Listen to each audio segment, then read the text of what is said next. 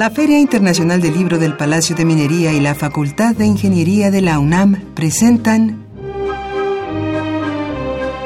La Feria de los Libros. Un acercamiento a la lectura.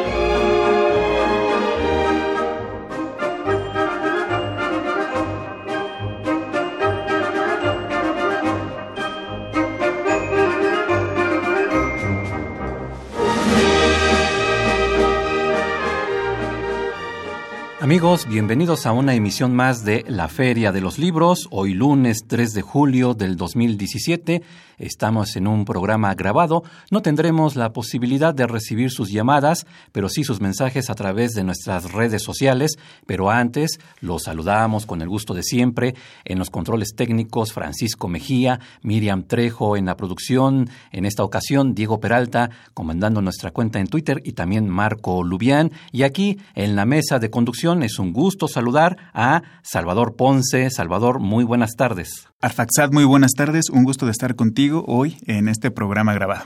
Así es, programa grabado. Así que sus mensajes, sus comentarios y respuestas las pueden hacer llegar a nuestra cuenta en Twitter, arroba ferialibros, y la mía en particular, amigos, es arroba arfaxadortiz. Ahí en Twitter nos encontramos, ahí nos saludamos. También tenemos nuestro correo electrónico. Así es, el correo electrónico es la feria de los libros arroba gmail.com. Allí recibimos sus comentarios y les daremos respuesta.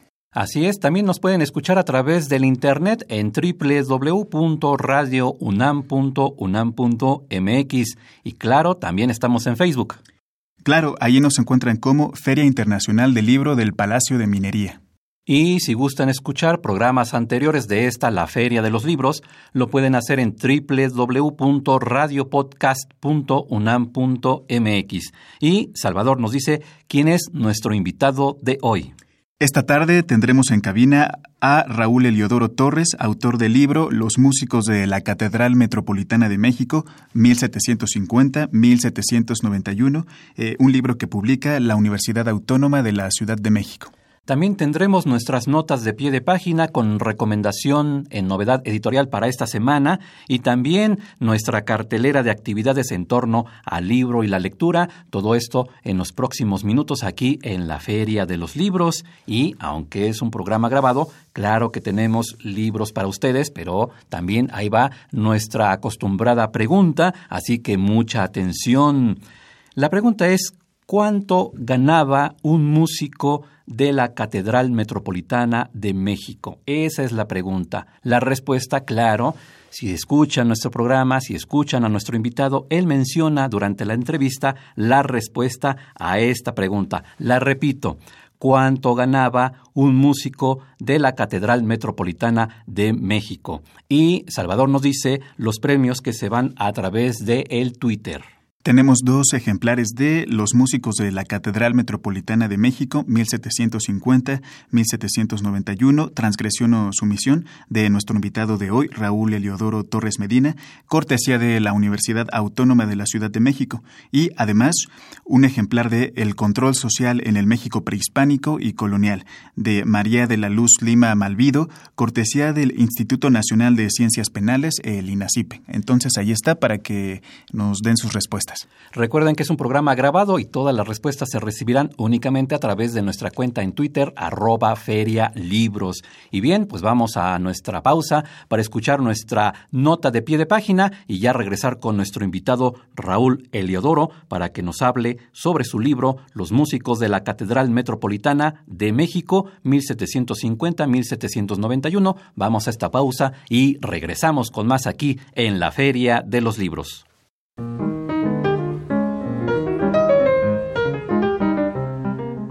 Notas de pie de página.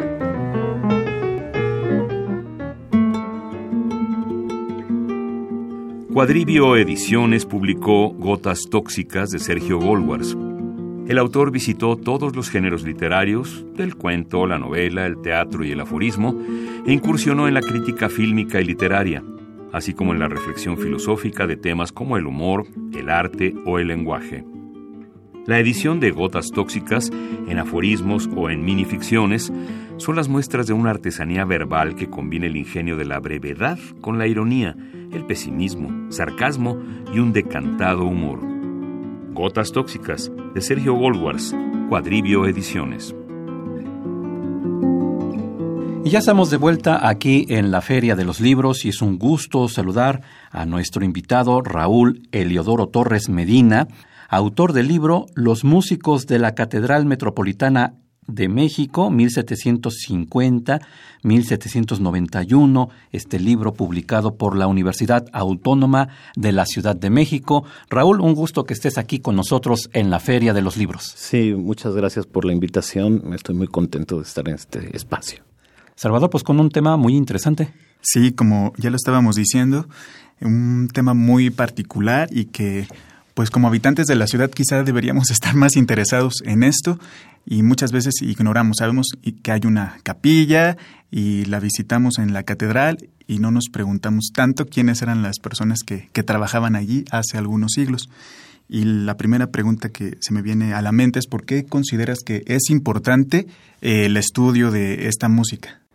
Claro, es como un, una investigación integral lo que se está haciendo ahora en la Catedral de México, eh, porque por un lado está el rescate de la música que ejecutaban estos individuos, ¿no? estos músicos, eh, que lo hacen pues, los musicólogos, y es muy importante ¿no? ir rescatando y que la gente vaya conociendo este, este patrimonio musical que de pronto se quedó guardado y que nadie había escuchado desde hacía uno o dos siglos. ¿no?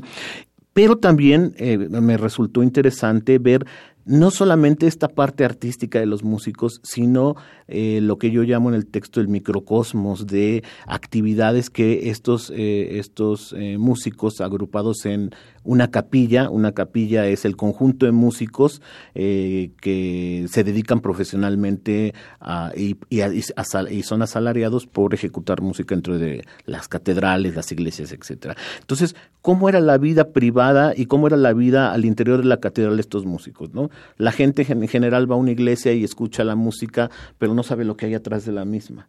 ¿No? Todas las relaciones sociales que se crean entre los propios músicos y entre, entre lo, quienes los contratan, que son el cabildo, o sea, el grupo de curas que gobierna la catedral junto con el arzobispo.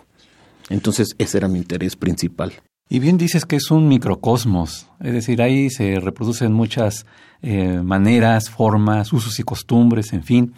Y tu libro es una revisión de 1750 a 1791. ¿Qué tan difícil, qué tan complicado es encontrar las fuentes, consultarlas, en fin, para abarcar 40 años? O sea, 40 años son bastante, o sea, bastante tiempo. ¿Cómo fue esta parte de consultar las fuentes, de acercarse a los registros, en fin? Eso es muy interesante porque eh, la memoria de la catedral, de las actividades dentro de la catedral, se guarda en libros que se llaman libros de cabildo o actas de cabildo. Cada reunión de este cabildo se hacía, el secretario hacía como un resumen de los puntos, como una minuta con los puntos que se trataban. Entonces, entre esos puntos se hablaba de las actividades de los músicos que trabajaban dentro de la catedral. Lo interesante de esto es que para esta época los secretarios hicieron hincapié y abundaron en estas actividades, lo que no pasó para el siglo XVII, donde se hablaba de los músicos en tres renglones. Pero aquí se habla de los músicos en tres fojas, en tres hojas, ¿no? Entonces, la información que había sobre los mismos eh, me pareció muy interesante para comenzar por estos 40 años, porque ya en el siglo XIX otra vez no se escribe casi nada. ¿no? Este, esta vasta información fue el eje principal para empezar a escribir el libro, ¿no? Y, y, claro, se detallan actividades y eso es lo importante, ¿no? Encontrar eh, la mayor parte de datos que nos hablarán sobre la vida de estos músicos dentro de la catedral. Por eso abarqué estos primeros, estos años y no otros. ¿A qué le atribuyes el hecho de que, particularmente en esta época, se haya dado más cuenta de las actividades de los músicos y que ya aprovechando esta circunstancia, eh, nos puedes decir quiénes eran las personas que, que tocaban aquí, de dónde venían, si tenían algún estudio y cuáles eran los procesos que tenían que tener para finalmente llegar y ser miembro de la capilla? Claro, creo que es una época de estabilidad, pero también una época de cambio ¿no? Estamos hablando de la época en que empieza a gobernar eh, en España la dinastía de los Borbones, y entonces hay un cambio de mentalidad y se trata de indagar más todo. Y por eso empiezan a escribir más, más, más, más cuestiones. Eh, ¿Quiénes son estos músicos? Bueno, en el capítulo, en uno de los capítulos del, del libro hago una, una como radiografía de desde cómo entraban a, a, trabajar, de dónde venían, ¿no? La, mayor, la minoría de estos músicos venían de Europa pero eran los mejor pagados. La, mayoría de estos músicos eran oriundos de la, de la Nueva España, ¿no? la mayoría criollos. Eh, y, bueno, en, en, los, en, los, en el capítulo hago una descripción de cómo tenían que hacer todo un protocolo para poder entrar a trabajar a la catedral. Desde escribir una carta, desde ir a visitar a los, a los curas para pedirles permiso, su venia, desde hacer una prueba, desde, bueno, una serie de actividades que y, cómo era su vida dentro de, la catedral, cuando les, les, aumentaban el salario, cuando se los disminuían, las prestaciones, prestaciones es un término moderno, pero, pero, pero para que se entienda, las prestaciones que estos músicos tenían, ¿no? raro porque en esa época pues la mayoría de los trabajadores asalariados urbanos no tenían prestaciones de este tipo, ¿no? Entonces era es algo muy curioso y entonces bueno pues eh, es muy interesante cómo estos músicos eh, en comparación con los trabajadores asalariados de la misma época pues tienen una vida muy muy muy estable, ¿no? ganando no sé los que ganan más 400 o 500 pesos al año que uno vivía cómodamente con 400 o 500, hasta 200 pesos, que era al año, que era un salario decoroso, eh, donde se vivía bien. Es, es, muy interesante, pues, compararlos con otros trabajadores que vivían en condiciones muy precarias, ¿no?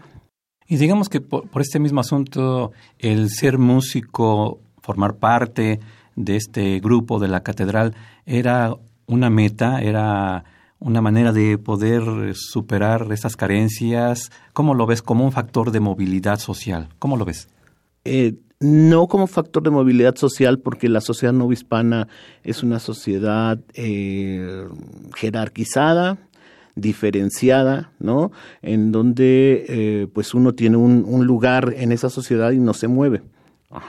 Los músicos son apreciados porque, pues bueno, trabajar en este, esta agrupación que es la, la, la primera entre todos los, todas las agrupaciones musicales de toda la Nueva España, ¿no? trabajar en la Catedral de México pues es, es un honor, aunque hay muchos músicos que de pronto que quieren irse a otros lados. ¿Por qué razón?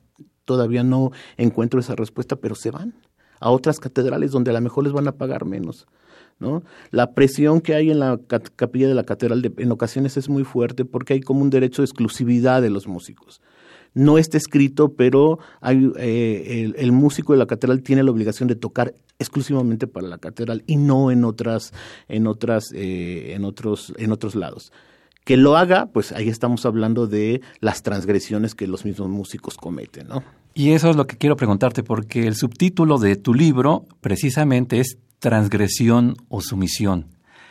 Platícanos estos dos ámbitos que se vivían en estos años ahí en la catedral, en particular con los músicos. Claro, uh, uh, de pronto se mencionaba en, algunas, en alguna crónica que los músicos de la catedral eran como un coro de ángeles. ¿no? Pues así se perciben, como, como cuando uno va a un concierto y ve a los músicos, que bien cantan pero ¿qué hay atrás? ¿no? Los músicos de la catedral tienen toda una serie de problemáticas y entre esas problemáticas es que de pronto no están eh, muy de acuerdo, y es lo que hablo yo, muy de acuerdo con el modelo que intenta o con un modelo preestablecido que intenta el cabildo eh, que sigan sus músicos, que yo llamo el modelo de buen cristiano. Un músico tiene que ser ordenado, como canta en la iglesia, tiene que tener una vida ejemplar y muchos de los músicos de la catedral tienen no tienen una vida ejemplar, son al, se van, eh, son alcohólicos, eh, son adúlteros, eh, tienen eh, broncas entre, entre ellos mismos,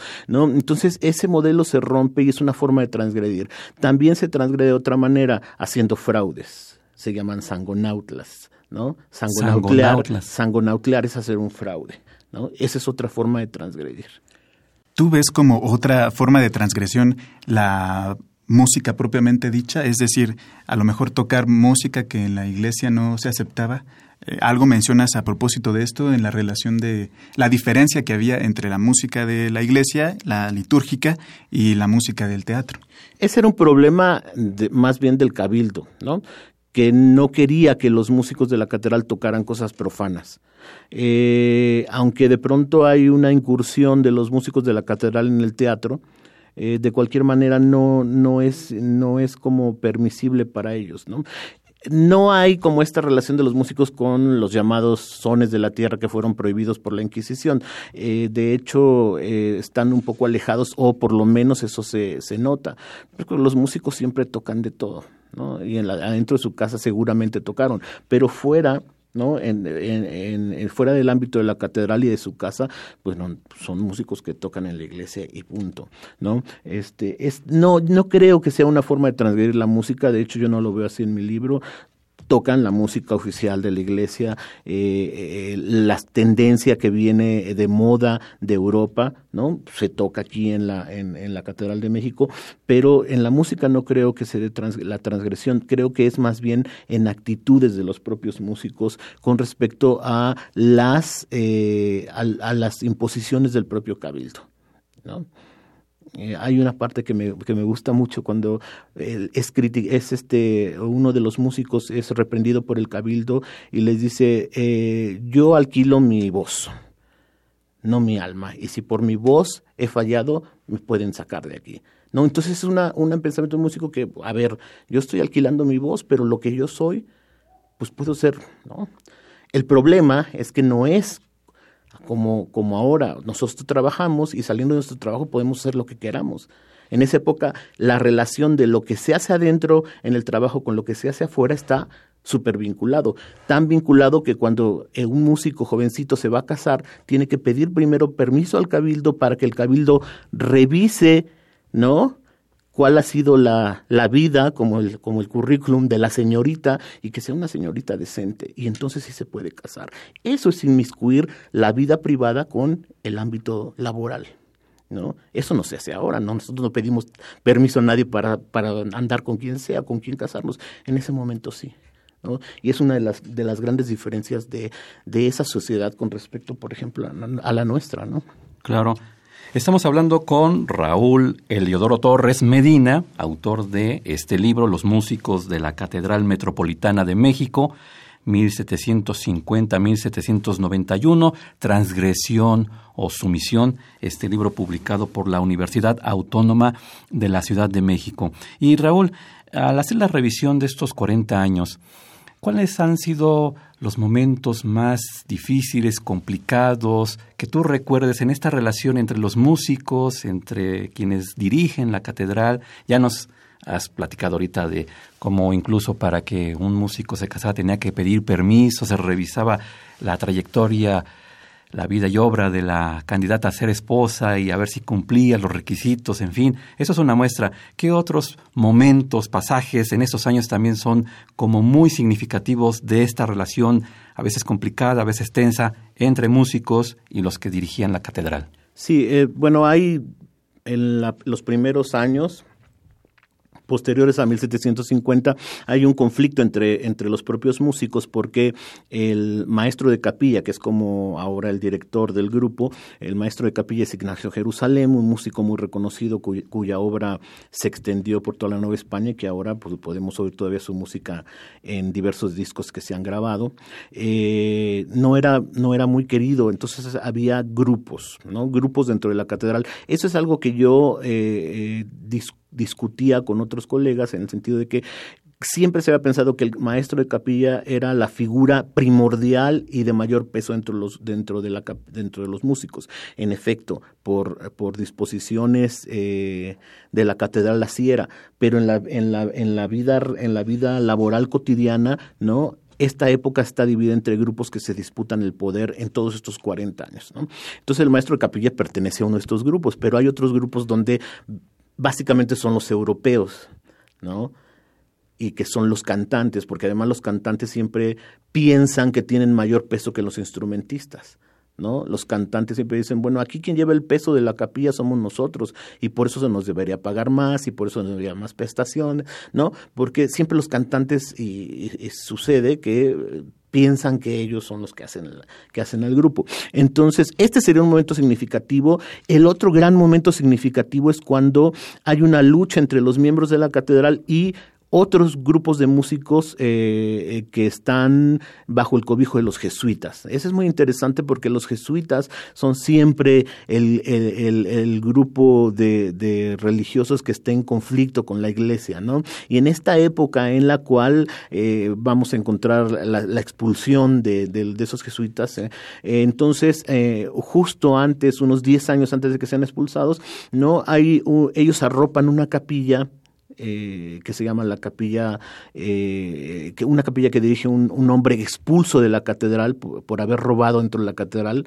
eh, Portillo. Entonces este hombre hace una capilla y tiene, yo creo, tan buenas relaciones con los jesuitas y con otras personas de distinción dentro de la sociedad mexicana que compite con la capilla, con la capilla de la catedral. Entonces ahí se arma un borlote que va a llegar hasta oídos de, del propio rey, ¿no? Entonces del rey empieza con pleito doméstico entre músicos y de pronto el, el eh, no lo voy a relatar ahorita para que lo lean. Pero claro, nada más danos una pista para que se nos antoje acercarnos todavía más a tu con Un, un, conflicto porque los eh, este los músicos de la capilla de Portillo empiezan a a tocar en diversas eh, celebraciones que le corresponderían a, la, a los músicos de la catedral y entonces el maestro de capilla en ese momento manda un de la catedral manda una serie de cartas al cabildo diciendo que, bueno, ellos son la capilla, la primera capilla de la Ciudad de México que no deben competir con, que otras no deben competir con ella. Pero la realidad es que estos hombres, ¿no? Y la otra diferencia muy, muy importante y que habría que recalcar es que la capilla de música de la catedral es una, una capilla conformada básicamente, como ellos lo decían, por gentes de razón, españoles, criollos, ¿no? Y la capilla que forman, que se forma bajo el cobijo de los jesuitas es multirracial pues hay indígenas, hay mestizos, hay negros, hay criollos, ¿no? Españoles, blancos. Entonces, eh, no les importa el, convivir con otros. Si eres buen músico, y en la catedral no. Aunque para finales de la catedral, ya cuando el, cuando el cabildo afloja un poquito la rienda a los músicos, pues al parecer entra dos o tres mestizos, pero medio blanqueados para que no se note. Entonces, eh, siempre hay esta situación, ¿no? Eh, donde se, se vinculan otros factores que van allá, más allá de lo musical. Ajá. Y pues bueno, también es, otro momento, muy, son creo que los momentos, los dos momentos más interesantes. El otro momento es cuando la, los, eh, el cabildo eh, habla con, eh, impone, impone penas más fuertes a los músicos por salirse, por hacer fraudes, ¿no? ¿Cómo se hacen los fraudes? van a tocar a, una, a, a, una iglesia y, y les pagan 10 pesos y entonces ellos nada más reportan a la contaduría 3 y se quedan con lo demás. Ese es un fraude y esa es la forma de transgredir por medio del fraude. Pues qué interesante el tema que nos propones, Raúl, a través de tu libro de los músicos de la Catedral Metropolitana. Nos has hecho ya un recuento. Amigos, ahí está la invitación para que se acerquen a este libro. Claro, entiendo que obviamente se consigue el libro en las instalaciones de la Universidad Autónoma de la Ciudad de México. Sí, sí, en, la rectoría, en García Diego, eh, ahí lo puede encontrar, aunque hay otros, otros, otras librerías. ¿Qué otros sitios? ¿Qué otros sitios? Por ejemplo, en librerías Educal, ahí está. Eh, puedo decir, este, claro, adelante. El sótano y creo que en Gandhi también está.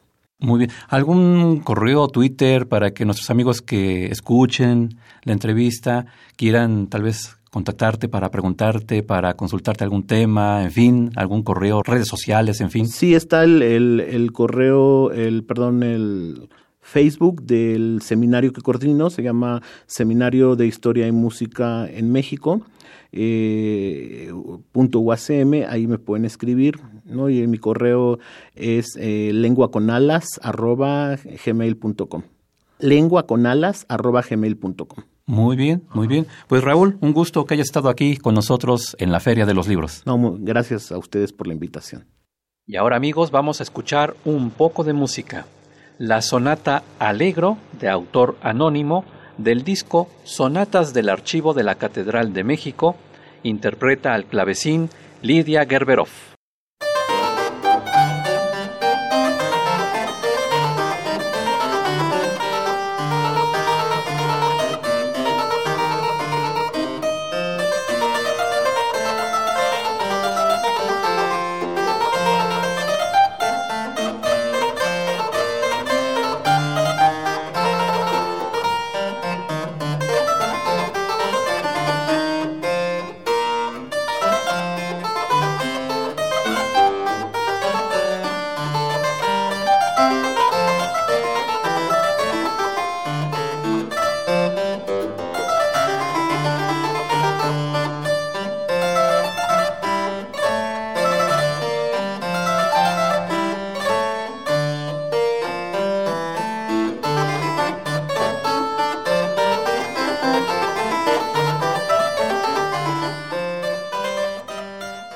Y amigos, llegamos al final de nuestro programa, los dejaremos con nuestra cartelera y pues ya nos despedimos, Salvador. Ni hablar, se nos terminó el programa de nuevo. Así es.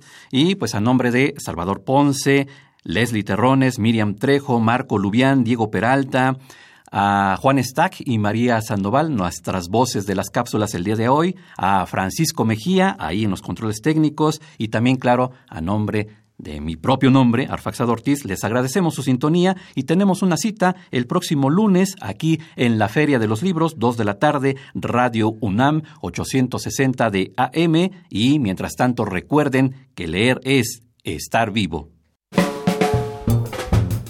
¿Qué tal amigos? Les invitamos a visitar las siguientes páginas electrónicas. La Capilla Alfonsina ofrece diversas actividades, las cuales ustedes podrán consultar en la página web www.capillaalfonsina.bellasartes.gov.mx. También los invitamos a consultar el sitio www.unpaseoporloslibros.com. La cartelera de actividades del Instituto Nacional de Bellas Artes la pueden encontrar en su portal web www.imba.gov.mx.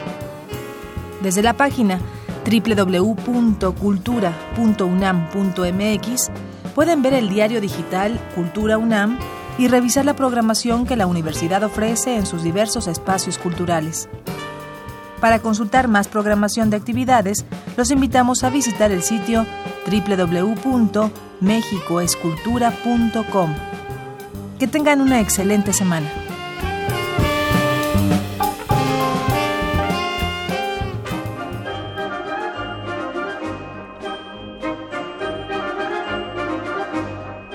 La Feria de los Libros. Un programa de la Feria Internacional del Libro del Palacio de Minería que organiza la Facultad de Ingeniería en coproducción con Radio UNAM. Idea original Fernando Macotela.